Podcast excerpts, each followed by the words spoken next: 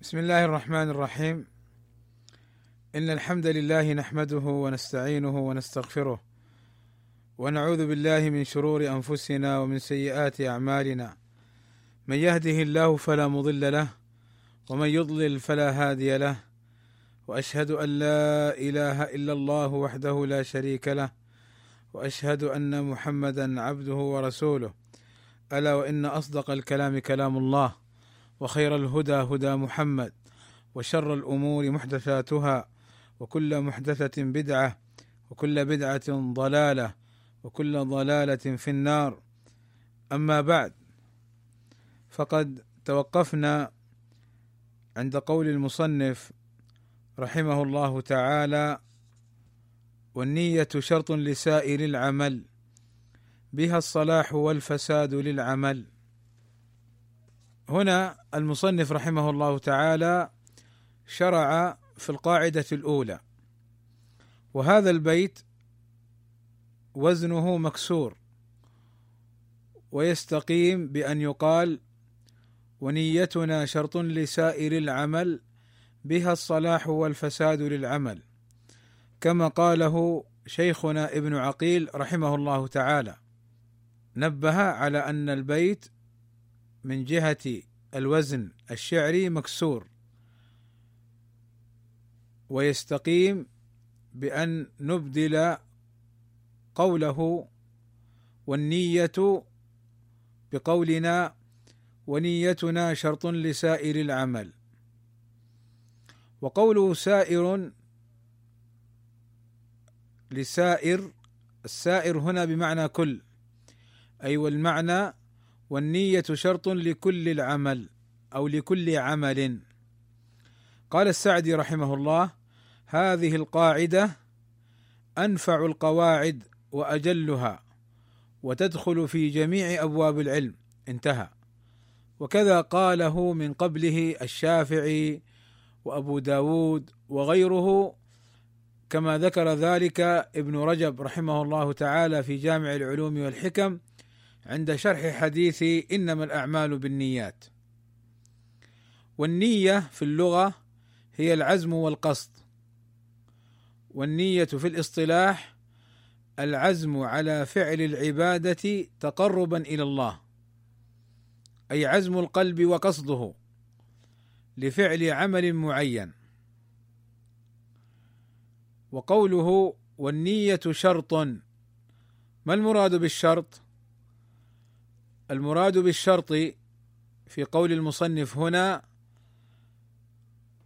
الشرط عند الأصوليين وهو ما يلزم من عدمه العدم ولا يلزم من وجوده وجود الحكم ولا عدم لذاته.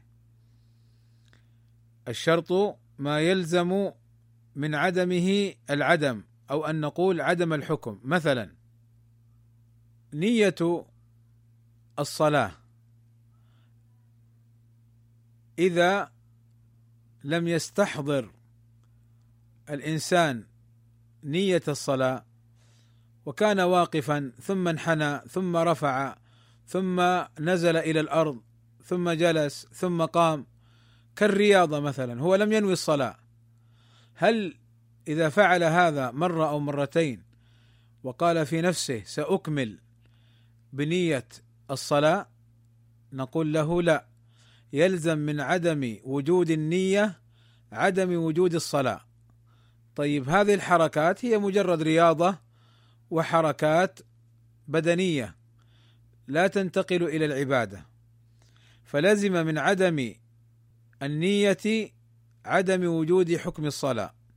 ولا يلزم من وجود إرادة الصلاة ونية الصلاة أن يصلي الإنسان أو أن لا يصلي. مثلا إنسان توضأ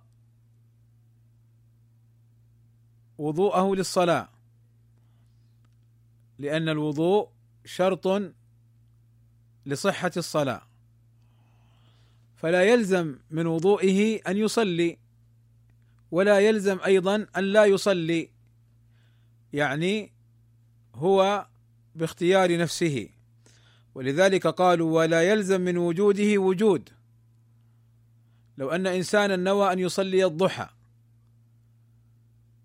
هذه النية شرط لصحة أن يصلي الضحى لكن هو ممكن يصلي وممكن أن لا يصلي. اذا الشرط ما يلزم من عدمه العدم ولا يلزم من وجوده وجود ولا عدم لذاته يعني بالنسبة لوجود الشرط. هذا معناه قولهم لذاته أي لذات الشرط. ومعنى هذه القاعدة أن النية شرط لصحة الأعمال التي تشترط فيها النية. لأن العلماء قالوا الأعمال نوعان أعمال طلب فعلها وهذه لا بد في فعلها أو عند فعلها من النية. فصلاح العمل وفساده مبني على النية. وأما النوع الثاني من الأعمال أعمال طلب تركها. وهذه لا تشترط لها النية لكن لا يؤجر المسلم إلا إذا نوى. أعمال طلب تركها لا تشترط لها النية لكن لا يؤجر المسلم إلا إذا نوى. وكذا أعمال دنيوية محضة وهي من باب العادات لا تشترط لها النية لكن لا يؤجر إلا إذا نواها. ولذلك النوم من العادة. فإذا نام الإنسان فعل امرا عاديا. ولكن إذا نام بنية أن يستيقظ في الليل ليقوم شيئا من الليل ونام بنية أن يقوم لصلاة الفجر فهنا يؤجر على هذه النية. فهنا يؤجر على هذه النية. أيضا مما لا تشترط له النية الأعمال المتعدية النفع كما لو زرع ارضا أو حفر بئرا فإنه يؤجر إذا شرب الإنسان من هذا الماء أو الحيوان أو أكل الطير من الزرع. لعموم قوله صلى الله عليه وسلم في كل كبد رطبة أجر. فهذه إذا كانت أعمال متعدية النفع لا تشترط أن ينوي نية الصدقة والمعروف في كل من يأكل من الزرع أو يشرب من البئر. ويظهر الله أعلم أنه بحفره للبئر وبزرعه هو يعلم أنه سينتفع بها الآخرون فكفت هذه النية عن النية الخاصة. وهذه القاعدة أيضا يعبر عنها العلماء في القواعد الفقهية بقولهم الأمور بمقاصدها أو كما في الحديث الأعمال بالنيات. وهي القاعدة الأولى من قواعد الفقه الخمسة الكلية. القاعدة الأولى من قواعد الفقه الخمسة الكلية وقد يعبر عنها بعضهم بقوله لا عمل إلا بنية ويراد بالنية في كتب الفقه كما ذكر ابن رجب وابن القيم الجوزية وغيرهما من أهل العلم يراد بالنية في كتب الفقه أحد أمرين تمييز العبادات عن العادات. تمييز العبادات عن العادات. كما لو أن إنسانا غسل أطرافه تبردا كما لو أن إنسانا غسل أطرافه تبردا وكما لو أن إنسانا عمل بعض الحركات الرياضية التي قد تشابه الوقوف ثم الانحناء بالركوع ثم النزول إلى الأرض ثم القيام إلى الأعلى من باب الرياضة. فلا بد من نية تميز العباده عن العادة.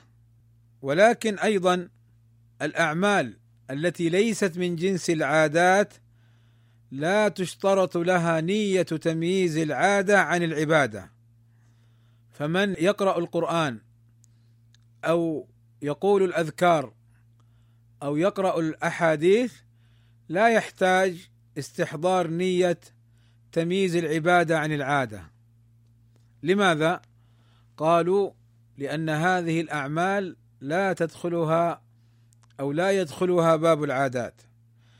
والمعنى الثاني قالوا المعنى الثاني في النية في الفقه قالوا تمييز العبادات بعضها عن بعض.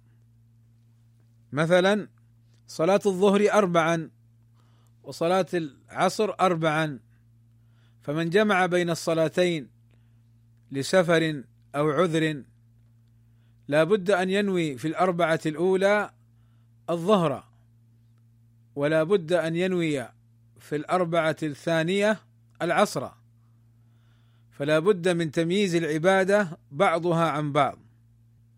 ودليل هذه القاعدة قوله عز وجل ومن أراد الآخرة وسعى لها سعيها وهو مؤمن فأولئك كان سعيهم مشكورا. وقول النبي صلى الله عليه وسلم إنما الأعمال بالنيات. فقوله عز وجل ومن أراد أي نوى لأننا قلنا إن النية في اللغة هي العزم والقصد.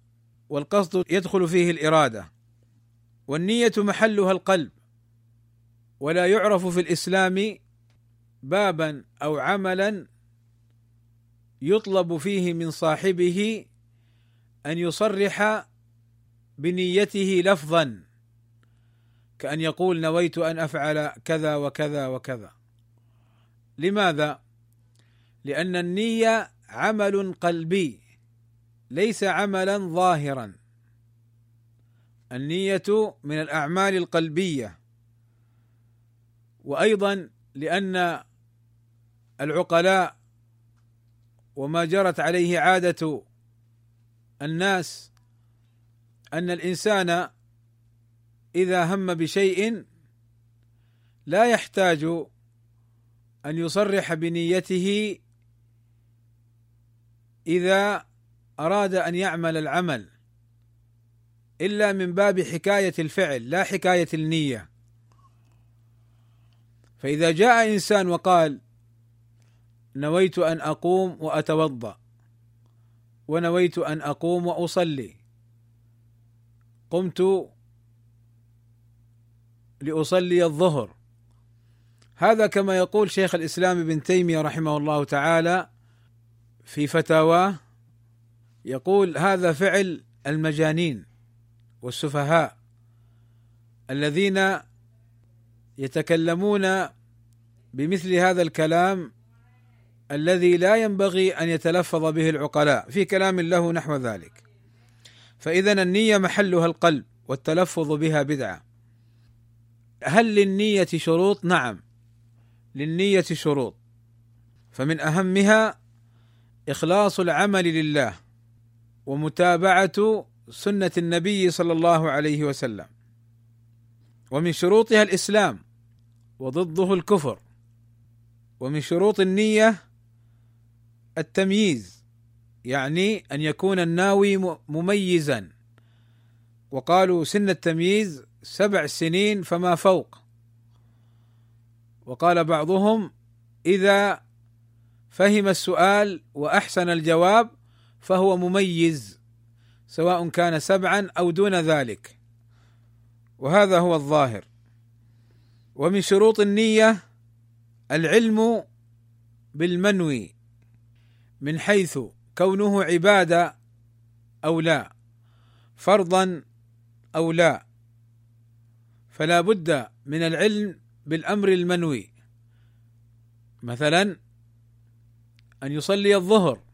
فيعلم أن الظهر فرض ليست مستحبة كالضحى أو كالسنن الرواتب أو يصلي الضحى فيعلم أن الضحى سنة ليست بفرض كالظهر أو العصر أو الفجر. الشرط الرابع الجزم بالمنوي ومعنى الجزم بالمنوي يعني أن يكون عازما قاصدا مستمرا بالفعل. ومثاله إذا قام يصلي الظهر فعليه أن يكون جازما بأن يصلي الظهر. وضده مثلا خلافه إنسان قام وكبر لصلاة الظهر وهو في أثناء الصلاة يقول في نفسه لماذا لا أصلي أربع ركعات تطوعا اولا؟ فهنا إن كان عارضا فدفعه فلا يضره. أما إذا استرسل واستمر فتنقطع صلاة الظهر وينتقل إلى صورة التطوع. من الأعلى إلى الأدنى لا مانع من ذلك.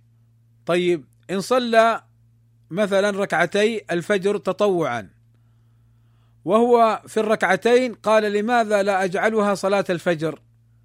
فهنا لا لا تنعقد صلاة الفجر لأنه اولا كما سيأتينا أن النية من شروطها أن تكون من أول العمل إلى آخره. وهنا مضى جزء من الوقت ولم ينوي فرض الفجر. ومنها أيضا كما معنا في الشرط هذا أنه لم يجزم بالمنوي. الشرط الخامس أن لا يأتي بمناف للنية. يعني أمر هو ضد أو يتنافى مع النية. من ذلك القطع. يعني مثلا يصلي الظهر وأثناء الصلاة يقول لا أنا سأخرج من الصلاة أريد أن أفعل كذا وكذا وكذا. فينوي قطع الصلاة. فإن نوى ومر وقت أمكنه دفع النية ولم يدفعها بطلت صلاته. والثاني الرده عن الإسلام. فالردة كما سبق أن من شروط النية الإسلام فإذا ارتد نسأل الله السلامة فقد أبطل نيته وعمله. والنية لها وقت والأصل في وقت النية أن يكون مقارنا للفعل المنوي أو قبله بيسير. إلا ما دل الدليل على جواز فعل الأمر أو العبادة بوقت كمن يبيت الصيام من الليل فيكفيه ذلك عن استحضار النية عند دخول وقت الفجر. اذا الناظم رحمه الله تعالى لخص لنا هذه الأمور بقوله والنية شرط لسائر العمل بها أي بالنية.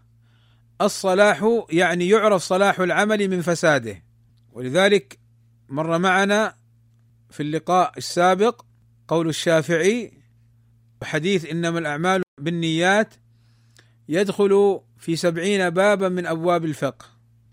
وأيضا معرفة هذه القاعدة يحصل بها حل كثير من المشاكل. يسأل فعلت كذا هل أنا آثم؟ هل أنا كذا؟ نقول له انظر إلى نيتك. حلفت على كذا وكذا نقول انظر إلى نيتك. آه، حصل كذا وكذا نقول انظر إلى نيتك. فالنية باب عظيم ينبغي للمسلم أن يراعيه وأن يحافظ عليه وأن يستحضر نيته في إخلاصه العمل لله عز وجل وفي سائر الأعمال. قال الناظم رحمه الله تعالى الدين مبني على المصالح في جلبها والدرء للقبائح. الدين مبني على المصالح في جلبها والدرء للقبائح. فإن تزاحم عدد المصالح يقدم الأعلى من المصالح وضده تزاحم المفاسد يرتكب الأدنى من المفاسد. هذه الأبيات التي ذكرها الناظم رحمه الله تعالى تتضمن معنى عظيما وهو أن الشريعة الإسلامية مبنية على جلب المصالح ودرء المفاسد والجلب بمعنى تحصيلها. وتحقيقها وإيقاعها ودرء المفاسد بمعنى دفعها ومنعها وإبعادها. وقوله والدين مبني على المصالح المراد بالدين الشريعة والمراد بالمصالح أي المنفعة. فالدين في أحكامه وفي تشريعاته مبني على إحضار المنفعة والعمل بها. وقوله والدرء للقبائح القبائح المضرة والمفاسد. ومعنى هذه القاعدة أن أحكام الدين كلها مبنية على تحقيق المصالح ودفع المفاسد. أحكام الدين كلها مبنية على تحقيق المصالح ودفع المفاسد. والمصلحة لغة هي المنفعة وضدها المفسدة. والمصلحة اصطلاحا عند الفقهاء هي التي قصدها الشارع لعباده لحفظ لحفظ الدين والنفس والعقل والنسب ويعبر عنها بالعرض والمال. وهذه التي تسمى بالضروريات الخمسة. الدين والنفس والعقل والنسب والمال. لذلك أوجب لحفظ الدين حد الردة وقتال المرتدين ولحفظ النفس حد القتل والقصاص ولحفظ العقل حرم الخمر ولحفظ الأنساب والأعراض حرم الزنا وشرع النكاح. ولحفظ المال حرم السرقة والغصب والنهبه وغير ذلك. فهذه هي الضروريات الخمس دليل هذه القاعدة.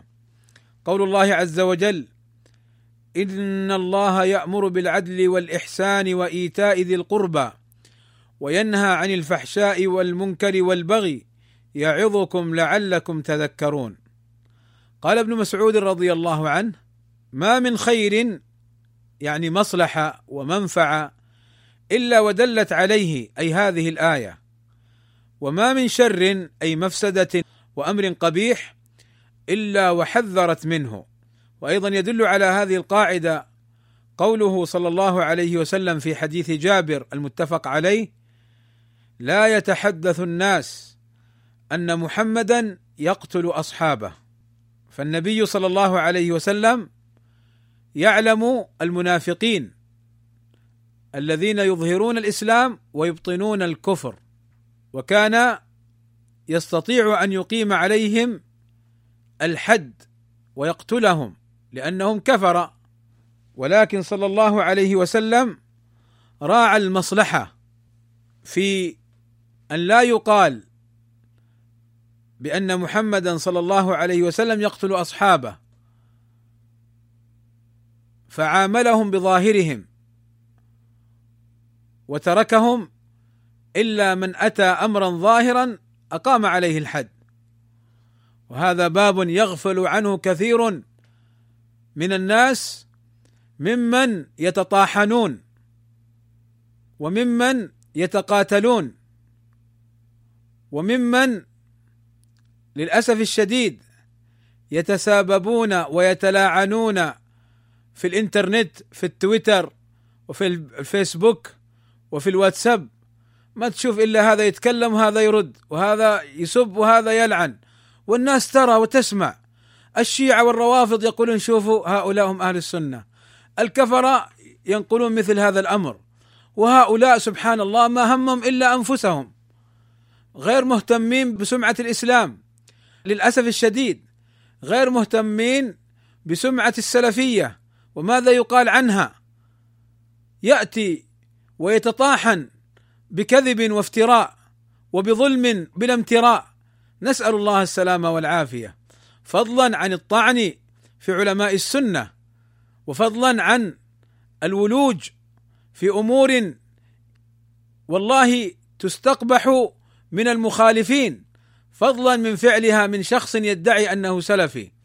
فضلا من شخص يؤازره ويناصره ويبرر لفعله ألا ساء ما يفعلون. شوهوا السلفية وأضعفوا مكانتها وأضعفوا منزلتها وأقولها صريحة. وإن كان من وقع في ذلك للأسف بعض من يتفصحن بالكلام. ولكن انظروا إلى النبي صلى الله عليه وسلم يقول وهو رسول الله والحجة معه صادق صلى الله عليه وسلم ومصدق. ومع ذلك راعى أن لا يسيء بهذا الفعل. فقال صلى الله عليه وسلم أن لا يسيء إلى الإسلام بهذا الفعل. قال حتى لا يتحدث الناس أن محمدا يقتل أصحابه لأن الناس ما تفهم. ما تفهم هم يرون إنه ويظنون أن هؤلاء كلهم من أصحاب النبي صلى الله عليه وسلم. كما الآن الناس ما تفهم تظن فلان وفلان كلهم سلفيين فيما بينهم. فما تعرف أن هذا سلفي صادق وأن هذا سلفي لعاب. فلذلك أنا أنصح نفسي وأكرر النصيحة مؤكدا على ثلاثة أمور. أما الأمر الأول على إحقاق الحق وإبطال الباطل. وإحقاق الحق وإبطال الباطل ليس بالمهاترات وبالفلسفيات وبالتشديق في الكلمات والإتيان بالنصوص استدلالا بها على بعض البليات. هذا من باب الفتن ليس من باب إحقاق الحق. إحقاق الحق الاعتراف به والعمل به. إبطال الباطل رده وعدم العمل به. فاذا لا بد من إحقاق الحق وإبطال الباطل. الأمر الثاني لا بد من ترك المهاترات ومن المضي قدما في الدفاع عن النفس حظوظا ومحاولة لمناصرة الحزب والجماعة التي ينتمي لها وتنتمي له ويدافع عنها وتدافع عنه. والأمر الثالث أن يشتغلوا بالتوحيد بدعوة الناس إلى التوحيد وإلى نشر السنة نشر العمل الصالح والعلم النافع. هذا ما ينفع الناس. أما يظل للأسف كثير من السلفيين يتطاحنون ويحذرون من إخوانهم السلفيين ويحذرون من السلفيين الناصحين.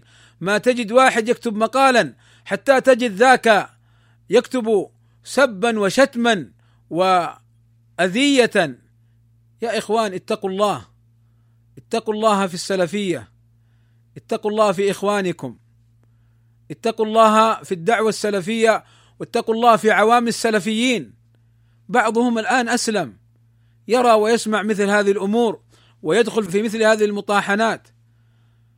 والله إني لأخشى أن تكون هذه المطاحنات مفتعلة من جهات لضرب السلفية. وضرب السلفيين وإن كانت للأسف بأيدي أناس سلفيين. فالحذر الحذر بارك الله فيكم. وليس المقصود بارك الله فيكم أن الواحد يشتغل بنفسه ويعني يدافع عنها ولا يهتم بالسلفية لا بل يمضي على ما كان عليه النبي صلى الله عليه وسلم وأصحابه الكرام من حيث الدعوة إلى التوحيد والعمل الصالح والعلم النافع والبعد عن كل ما يضر ويشوه الدعوة السلفية. فاذا يقول النبي صلى الله عليه وسلم: لا يتحدث الناس أن محمدا يقتل أصحابه. ولو فعل عليه الصلاة والسلام وهو رسول الله صلى الله عليه وسلم ولو فعل ذلك بين أنه قد يحصل شيء من هذا المعنى عند من لا يفقهون وعند من لا يفهمون. وقوله الناس أي عامة الناس الذين لا يعلمون. أيضا نجد كثيرا من الأدلة على هذه القاعدة كثيرا من الأدلة الشرعية فيها تعليل الأحكام وفيها بيان المقصد من هذا التشريع وهذا كله يدل على أن الأحكام الشرعية لها مقصود ومنافع في تحقيق المنافع والمصالح. والمصالح الشرعية قسمها العلماء إلى ثلاثة أقسام. فقالوا هناك مصلحة ضرورية ومصلحة حاجية ومصلحة تحسينية. أما المصلحة الضرورية قالوا هي التي شرعت لقيام أمر الدين والدنيا جميعا. وهي ما سبق من حفظ الدين والنفس والعقل والنسب والمال.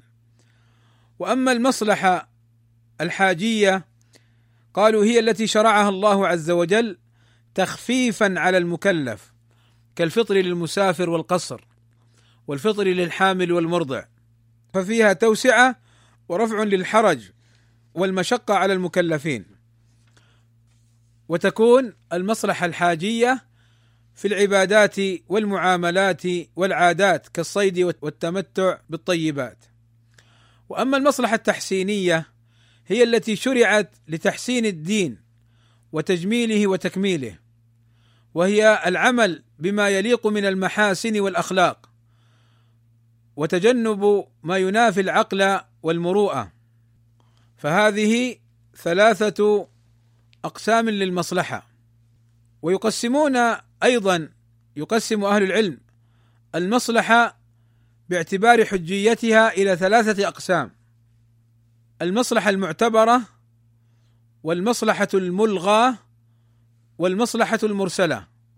الأول القسم الأول المصلحة المعتبرة وهي التي جاءت في الأدلة من الكتاب والسنة اعتبارها وإعمالها فهذه حجة باتفاق أهل العلم وهي التي نص عليها في الأدلة الشرعية والمصلحة الملغاة وهي المخالفة لأدلة الكتاب والسنة فهذه مصلحة باطلة بالاتفاق ولا سبيل لقبولها مهما ألبست لباس المصلحة كبدعة المولد أو غيرها من البدع.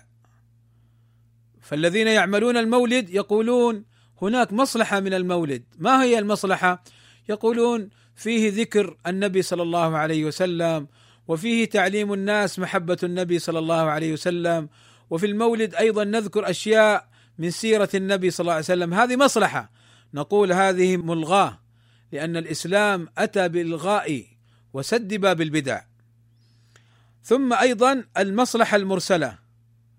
وهي المصلحة المسكوت عنها وهذا الفرق بين المصلحة المعتبرة والمصلحة المرسلة. المصلحة المعتبرة جاء في الشرع ما يدل عليها مثل تخفيف المشقة على المسافر بالفطر وعلى الحامل والمرضع بالفطر. وأما المرسلة فهي المسكوت عنها ما معنى مسكوت عنها؟ أي لم يأتي دليل لاعتبارها ولم يأتي دليل بعدم اعتبارها بالتنصيص. فهذه تسمى المصالح المرسلة. انتبهوا المصلحة المرسلة عند العلماء بابها في الأمور التي حدثت بعد موت النبي صلى الله عليه وسلم ولم يكن في عهد النبي صلى الله عليه وسلم حاجة لفعلها. مثاله جمع القرآن. فلما كان النبي صلى الله عليه وسلم حيا وكان القرآن محفوظا غالبا في الصدور لم تكن الحاجة داعية إلى جمعه. فالنبي صلى الله عليه وسلم كان حينها موجودا وكانوا يأخذون عنه القرآن. عليه الصلاة والسلام. وكان يمليه على الكتبة كتاب الوحي. لكن لما مات النبي صلى الله عليه وسلم ومات الحفظة خشي عمر رضي الله عنه أن يضيع القرآن. فأشار على أبي بكر بجمعه. اذا الحاجة لجمعه هل كانت موجودة في عهد النبي؟ لا. إنما وجدت بعد عهد النبي صلى الله عليه وسلم. فالمصلحة المرسلة يقولون فيها هي التي يكون المقتضي لفعلها غير موجود في عهد النبي صلى الله عليه وسلم. وبهذا تدركون الفرق بين المصلحة المرسلة وبين المصلحة الملغاة البدعة. البدعة يكون المقتضي موجودا في عهد النبي صلى الله عليه وسلم ولم يفعله فيمثلون العلماء بصلاة العيد.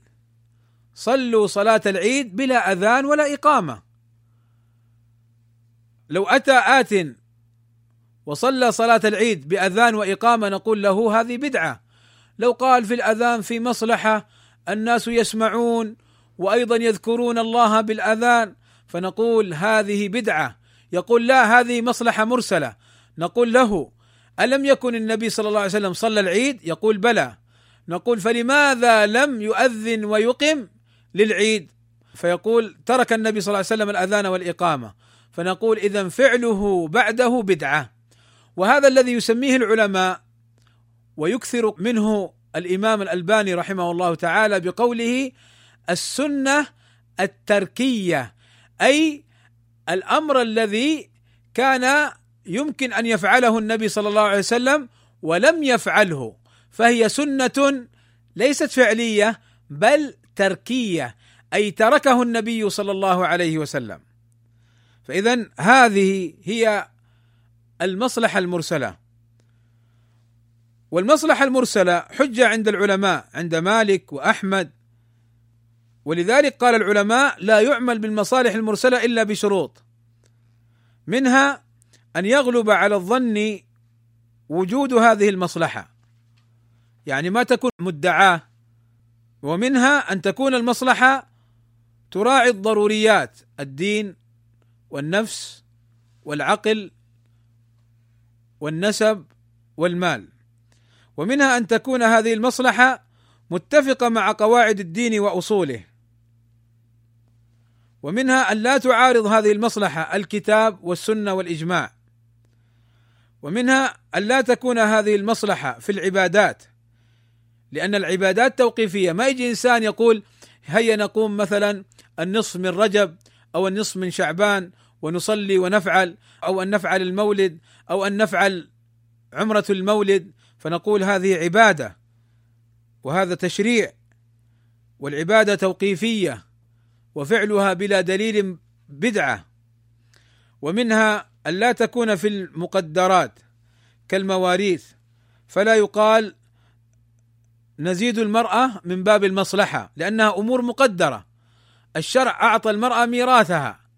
فلا يأتي إنسان ويقول المرأة سابقا يأخذ الذكر ضعفها والآن نعطي المرأة مثل الرجل نقول لا الشرع قدر المقادير. ولا يجوز تغييرها وتبديلها ومنها أن تكون المصلحة عامة وليست خاصة. وكان شيخ الإسلام ابن تيمية رحمه الله تعالى وابن قيم الجوزية رحمة الله عليهم أجمعين يريان أن كل الحوادث والنوازل يوجد في الشريعة ما يبين حكمها وتلحق بها وأن المصالح المرسلة داخلة في نصوص الشريعة. يعني أن الأمور الحوادث والنوازل ما معنى الحوادث والنوازل؟ يقولون الحوادث والنوازل هي الأمور التي تقع في المجتمع المسلم ولم تقع في عهد النبي صلى الله عليه وسلم فهي نازلة. ومعنى أيضا نازلة أنه يحتاج إليها عامة المسلمين ليس الخاصة. فما يجي واحد لمصلحته الخاصة يقول نفعل كذا من باب المصلحة. لا لابد أن تكون المصلحة متعلقة بعامة المسلمين. اذا هذا معنى قوله رحمه الله تعالى في البيت والدين مبني على المصالح في جلبها والدرء للقبائح. فإن تزاحم عدد المصالح يقدم الأعلى من المصالح. معنى البيت؟ أنه إذا اجتمع عملان ولا يمكن فعلهما قدم الأعلى مصلحة منهما. وهذه القاعدة ترد وتدخل في باب الترجيحات بين المتعارضات وشرطها أن لا يمكن الجمع بينهما. وصور هذه القاعدة أن تتعارض مصلحة واجبة وأخرى مسنونة فتقدم الواجبة كاجتماع فريضة ونافلة فتقدم الفريضة. فمثلا لو ضاق الوقت وأراد الإنسان أن يصلي الفجر وأراد أن يصلي سنة الفجر فهل نقول له صلي سنة الفجر ثم صلي الفريضة نقول له لا. صل الفريضة اولا. لماذا؟ لأنه لو صلى سنة الفجر خرج وقت الفجر. فنلاحظ هنا ماذا؟ أنه لا يمكن أن يصلي سنة الفجر ثم يصلي الفجر إلا بخروج الوقت. طيب لو واحد قبل خروج الوقت بفترة بزمن يمكنه أن يصلي سنة الفجر ثم يصلي صلاة الفجر. هل هنا تعارض؟ الجواب لا. لأنه يمكن أن يصلي السنة ثم يصلي الفجر ولما يخرج الوقت. الصورة الثانية أن يتعارض واجبان. كقضاء النذر ورمضان. كقضاء النذر وقضاء رمضان. فإنه يقدم قضاء رمضان عند ضيق الوقت. يعني مثلا لو واحد عنده أو امرأة عليها قضاء رمضان من رمضان فائت خمسة أيام. وما بقي على دخول رمضان الآخر إلا مثلا خمسة أيام.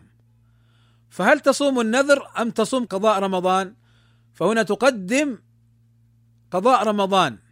وقضاء النذر تقضيه بعد رمضان الثاني لا يضر. ومثاله في تعارض السنن إذا كانت هناك سنة مؤكدة على سنة غير مؤكدة. مثاله صلاة التطوع ركعتين والجلوس لسماع العلم. فهذه سنة وهذه سنة أيهما يقدم؟ يقدم الجلوس لسماع العلم. لماذا؟ قالوا لأن سماع العلم نفعه متعد الإنسان يتعلم ثم يعلم غيره. وأما صلاة التطوع فنفعها قاصر على صاحبها. فحينها يقدم سماع العلم على صلاة التطوع. اذا هذا معنى قوله فإن تزاحم عدد المصالح فإن تزاحم عدد المصالح يقدم الأعلى من المصالح. هذا هو الأصل. ولكن نبه العلماء على أنه قد يعرض للأمر المفضول ما يجعله فاضلا. يعني يجتمع أمران مستحبان أحدهما استحبابه آكد من الآخر. فنفعل المستحب ونؤخر المؤكد. في صور من ذلك أن يكون الأمر المفضول مأمورا به بخصوص هذا الموطن. فعند سماع المؤذن نقول كما يقول المؤذن. طيب من أراد أن يقرأ القرآن نقول له لا لا تقرأ القرآن الآن. ردد كما يقول المؤذن. مع أن قراءة القرآن أفضل من الأذان.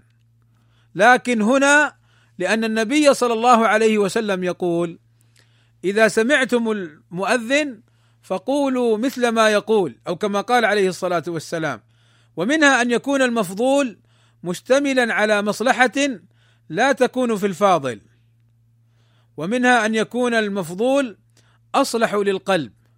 يعني مثلا الصدقة الصدقة أو العمل الاصرار به فقد يكون الأصلح للقلب الاصرار وقد يكون الأصلح للقلب الإعلان. فيفعل المسلم ما يكون أصلح لقلبه. ثم قال الناظم وضده تزاحم المفاسد يرتكب الأدنى من المفاسد. الآن هو ذكر فيما سبق تزاحم المصالح فقال لنا وضده أي عكسه. فمعنى البيت أنه إذا اجتمع ارتكاب مفسدتين يرتكب الأقل والأخف ضررا منهما. وشرط هذه القاعدة إذا لم يمكن تركهما معا. فتزاحم الوقوع في أحد المحرمين مثل قصة بول الاعرابي إما أن يتركوه يبول وهذا منكر. وإما أن يزجروه ويطالبوه بأن لا يكمل هذا الفعل.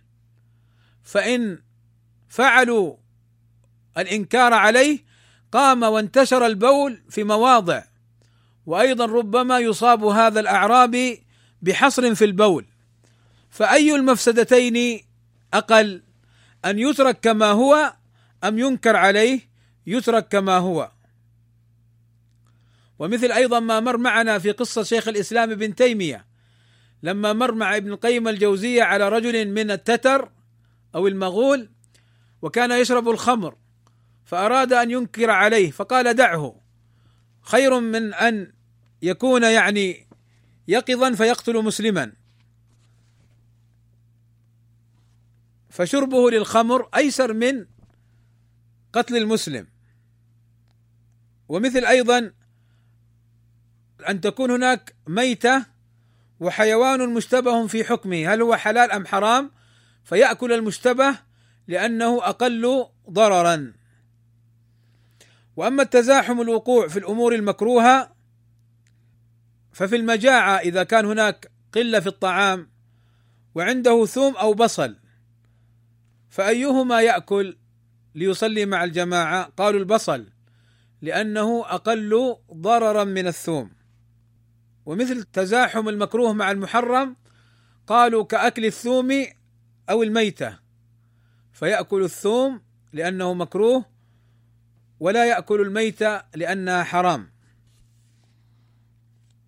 وهناك قاعدة أيضا عندهم تقول درء المفاسد مقدم على جلب المصالح. ومعنى هذه القاعدة أنه إذا تعارض فعلان أحدهما يجلب مصلحة والآخر يدرأ مفسده فإن درء المفاسد مقدم على جلب المصالح. مثل شرب الخمر. فإن الله ذكر أن فيه أن في الخمر منفعة ولكن في الخمر مضرة أشد من المصلحة. فهنا يقال لا تشرب الخمر لمفسدتها وأما المصلحة فلا تعتبر ولا يلتفت لها. وأما المصلحة فلا يلتفت لها. وبهذا نكون قد أنهينا ما يتعلق بلقاء هذا اليوم. وأنبه على أن قول الناظم فيما سبق فاحرص على فهمك للقواعد جامعة المسائل الشوارد. هذا البيت يظن بعض الطلبة أنني لم أشرحه. ذكرت معناه أثناء الشرح لأنني ذكرت أن من فوائد القواعد الفقهية أنها تجمع المسائل الكثيرة والتي قد لا يستحضرها طالب العلم فتشرد عن ذهنه فالقواعد الفقهية سبب لجمع المسائل الشاردة. فاذا علم القواعد من العلوم المهمة التي تيسر لطالب العلم معرفة أحكام الفروع الفقهية ومعنى كونها شوارد أي تشرد عن الذهن أي لا يستحضرها وقد تنفر بمعنى يحتاج إلى جهد لاستحضارها وقد لا يستحضرها. ولذلك وصفها الناظم رحمه الله تعالى بقوله الشوارد يعني أنها تشرد وتند وتبعد عن ذهن طالب العلم أو حتى العالم. أقول بهذا القدر أكتفي صلى الله وسلم على نبينا محمد وعلى آله وصحبه وسلم أجمعين والحمد لله رب العالمين.